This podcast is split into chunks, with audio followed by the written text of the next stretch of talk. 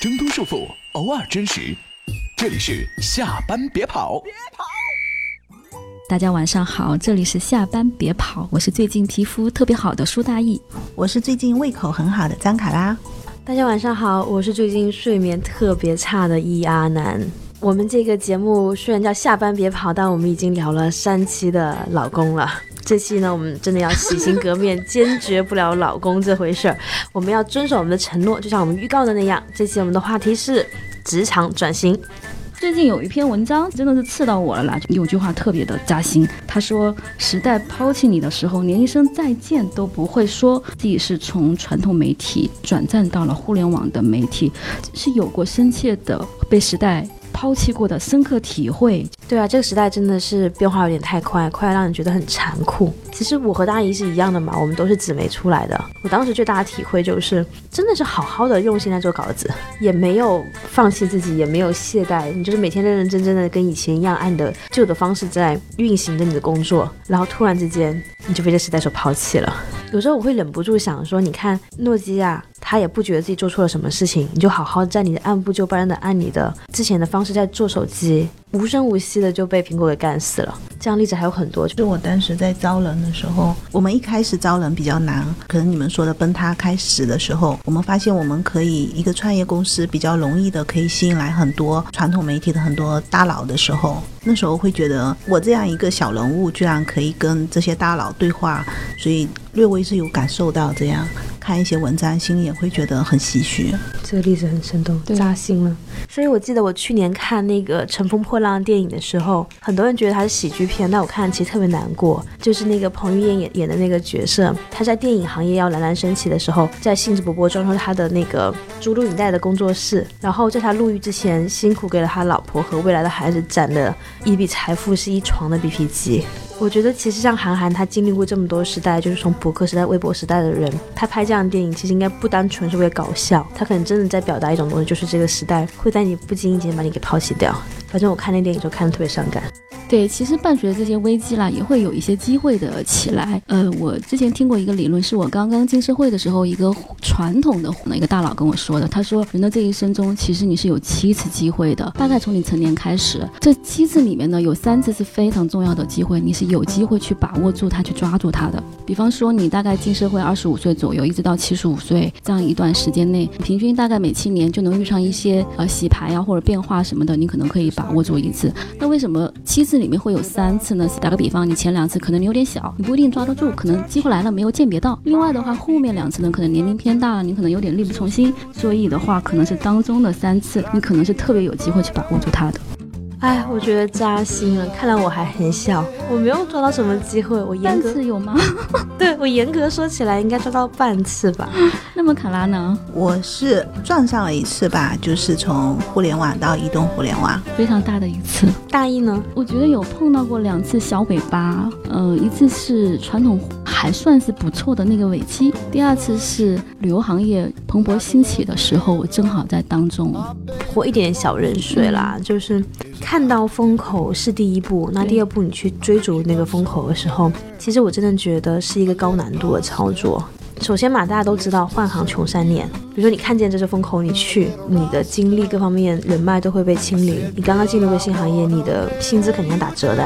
对了，这里有一个那个转行的一个小 tips 可以插入一下：转行的时候转岗不要转行，或者是转行不要转岗，尽量不要去转的太快。对，我觉得转公司、转行业、转岗位三个里面不要同时进行。同时进行的风险是什么呢？我觉得是比换行穷三年更可怕的事情，就是你很有。有可能会一直穷下去，这句话听起来有点吓人啊！但是我自己是亲身经历过嘛，我当时稀里糊涂去去转型的嘛，我也不是什么资深媒体人，华丽转型，那我其实没有很好的机会，去到都是比较挫的公司，然后运营的工作其实又很复杂琐碎，日复一日在重复。如果没有很强的，就是自我实现的愿望的话，可能就活在琐碎里面，抱怨里面不开心，就这样蹉跎掉了，是很有可能的。对，我觉得刚才安南说的那个正一反的两个例子里面，我觉得其实都有一个核心点，就是人要熬过去。其实这个阶段反映的是，可能你在职场当中，你有很多的面对阻碍了、不愉快了，或者是抱怨了，你想去换一个环境，但其实这个时候往往不一定是你真的要去换环境，而是说你要把这些问题给解决了，或者说去面对好。大姨说的很对，就是换行其实并不能解决问题。虽然大家都是成年人，就是，但我觉得有时候真的可能会困在自己的困境里面，短暂的失去理智，觉得说，哎，我那个行业看起来很美好，我要不要去那个行业看一看？但其实我觉得，一个是你得想明白，你进这个行业的优势在哪里，你有什么样的人脉，你有什么样的资源，或者你有相关的学历、相关的证书，或者说你的性格特质，你发现，比如说我就是不适合干安全，我就是适合干猎头，嗯，猎头太适合我，那你那你去转型。那还有一个第二点就是。就你，你不能基于你对这个行业的美好期待，你就是一头热冲进去。对，你一定要找你这行业里的朋友，找你行业同行业的朋友去多聊天、多吃饭，对吧？去问他们每天在烦什么。你一定不要只看好那一面，一定要把这个行业里面最琐碎、无聊、繁杂也好、水灵灵也好的事情全部都知晓了之后，你再慎重考虑我要不要进去。的话，其实真的要改行，我突然想到，你要去了解那个行业里面很多丑陋的东西，你要想想，你是不是真的也能接受。之前我有一个朋友的弟弟，他就觉得互联网工资特别高，然后他特别想转过来。那我跟他聊了一下，他说他特别不能接受他原来的那个行业老加班，嗯，然后他的主管。公司里面老在变各种的东西，然后我说，如果你要逃避这件事情的话，那你来互联网就错了。嗯，互联网就是天天在变，而且加班各种都是家常便饭的。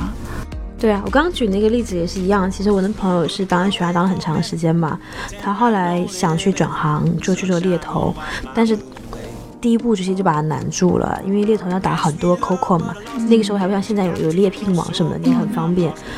就全靠一个电话一个电话打过去，然后去套别人公司的组织架构，啊，你的领导是谁？你们总监是谁？这样，其实她是一个正义感很强的一个很酷的女生，我经常叫叫美丽奇女子，她更没有办法接受自己每天都在说谎。大概过了几个月吧，然后就就离开了这个行业，提到这里，其实我想到了，就是说，嗯，你可能要去做的比较多的深度的调研也好，拜访也好，你可能要找到这些行业里面一些相对来讲，他是一些比较关键的一些社会连接点的人，因为这些人他往往对这些前沿性的东西他是看得比较透，或者是看得比较准的。那这些人的信息可能尤为的重要。另外一点就是在职场里面去发现你的导师，真正的找到自己的一些核心的优势，哎，对了，大意现在这样说起来，我突然想。起来，现在不是有一个叫在行的东西吗？我觉得是可以用起来的，所以我们今天是有植入。在行，你听见的话，请给我们打钱好吗？我们的账号是 向前小分。刚刚那个阿南，其实这个故事说到一半哦，我想后来一旦一定是转型的还算比较成功，因为可以在这儿谈笑。所以后来阿南有什么样的心理建设，然后慢慢的走出来，或者说走得更好更顺呢？放得下面子，吃得了苦吧。我觉得放下面子还真的是第一步。真的不是说说教或者什么的。我记得我当时一四年从媒体出来的时候，其实是一个真的很高大上的一个集团里面一本，嗯，逼格还不错的刊物。然后同事们一般都还是沿袭了做内容的这个岗位，大部分都获得百分之三十以上的加薪。然后只有我跑到互联网做运营是。降薪了，恨不得有百分之三十以上。然后当时就是，我就问问了很多朋友嘛，就是接 offer 之前说，我你觉你们觉得我要不要去？大家都说不要。还有人说，你你你出什么问题了吗？你知道我现在拿多少钱吗？你为什么要往？就是没有人会走回头路的。但还好当时真的是年纪还比较小，刚刚毕业没多久。我想说大不了当自己是应届生好了，然后就去了，就就还好吧。当时放了下面子，后面就是吃苦了，就没有办法。尬吃苦了，就是努力努力再努力，就慢慢慢慢适应了这个新的一切东西。但是我觉得转行还是有很积极的方面的，就是转行你会给自己一个机会，换一个角度看这个世界。之前呢，我有一个同事是做运营的，已经做到了负责运营很大一块核心业务，后来他转去做投资了。有一次我跟他聊天的时候，我说。在我转行最低潮的时候，他的故事给我打了满满的鸡血。他迟疑了一会儿，跟我说：“其实转行还是很划算的，因为可以换一个角度去看问题。我当时就超有共鸣，因为我自己也有一个小的这样一个转型，是真的会感觉你可以跳出你原来的那个世界，换了一个角度。可以具体说说当时是在做什么，然后转到了哪里做什么呢？我的转型比较小啦，我是同一家公司同一个行业，只是不同的岗位。我是原来做 HR 的，HR 要了解战略和业务，我觉得我是明白的，但其实我只是觉得这就是 HR 的一个套路。喂喂喂，业务部门听见了吗？当我换了一个位置去跟进业务的时候，我才知道。其实我的理解是不够深刻的，不会像现在这样，就是会有一种从心底里长出来的，就像刚硬硬的印在心里面了。对的，就是对一种业务的一种理解和业务的一种深度的感受力，对吗？是的，就是你是从心里长出来的。嗯，确实也赞同。我会像现在听卡拉讲完之后，回想当时为什么会觉得那么痛苦，就是因为你的整个看问题的角度啊，你的思维方式都被洗牌洗了一遍。当时会有一些不适应的时期。其实你回头看，会发现，以前我做这个行业，我只能有这个行业的思维模式。那我现在做那个行业，我可以同时有两种看问题角度。当你转换一个角度的时候，你原来特别想不明白的，让你特别纠结，甚至是焦虑的很多问题，嗯，你瞬间就想开了。嗯，你真的整个人的一个视野，你的格局都会变得和以前不一样。嗯，哎，对啊，我觉得视野和格局变大，其实是人生很大的收获。嗯。我原来特别抗拒的一个事情，就从我的一个价值观来说，我原来是很抗拒做企业文化这件事情的，因为我觉得人内心是要追逐自由的，你要去给人家洗脑，就我本身内心是抗拒的。如果我没有在做这个业务上的协调跟进，我是很难理解的。就是我去协调的时候，我去年甚至会觉得，要不我们大家一起去信个教吧。是不是我们能够在某个层面上沟通？感受到你的绝望。对，所以我真的就是我原来可能真的没有办法，只是觉得老板你安排我做一件事情，那么我去做。和现在就是那种，对，我就恨不能就是老板，我们快点做这件事情吧，就这个能解决我现在这个业务上爆多的困扰，完全是不一样的角度。你想明白了特别多的事情。哎，但你说到这里啊，我我觉得我们还漏一点，就是你要了解你将要去的那个企业的企业文化，其实这个也很要命。当一个企业有了自己企业文化之后。而你又对某种企业文化有认同的时候，你要去适应一个新的企业文化，其实也并不是件很容易的事情。对的，对。我记得以前有一篇文章，就是在早几年有也算是刷过屏吧，好像叫 Peter 哥的人嘛，从亚马逊到了乐视之后，就当年乐视还是如日中天的时候，就非常不适应，因为他以前从大外企出来，就到了就是民营互联网企业，发现大家疯狂要转朋友圈去站队，很大一部分是因为企业文化不适应，他后来又回到了亚马逊。大高管都有这种问题，我们普通的、普通的我们更需要去先提前了解好那个企业的企业文化。说到这，我想起来有一个，可能大家都知道，女女生叫李一诺，她以前是麦肯锡的合伙人。其实能做到合伙人，在这样的公司是非常牛逼的事情。麦肯锡的全球合伙人。对，然后。我记得他做到做到合伙人之后，当时那个比尔盖茨的慈善基金会有请他去面试，他当时本来说不想去的，后来别人说，哎，你要和盖茨先生聊一聊嘛，他说，哦，他跟首富聊天，我还是有兴趣的，就去了，结果一下子就被比尔盖茨镇住，然后决定要。投身到这个行业，为什么？因为盖茨就问他说：“你知道，呃，疟疾全球投入的资金多少吗？就是疟疾什么我也不知道，反正一种很严重的病吧。然后据说每年有两亿人会得病，六十万人会因此而死死去，而且更可怕的是其中有一半是五岁以下的小孩子。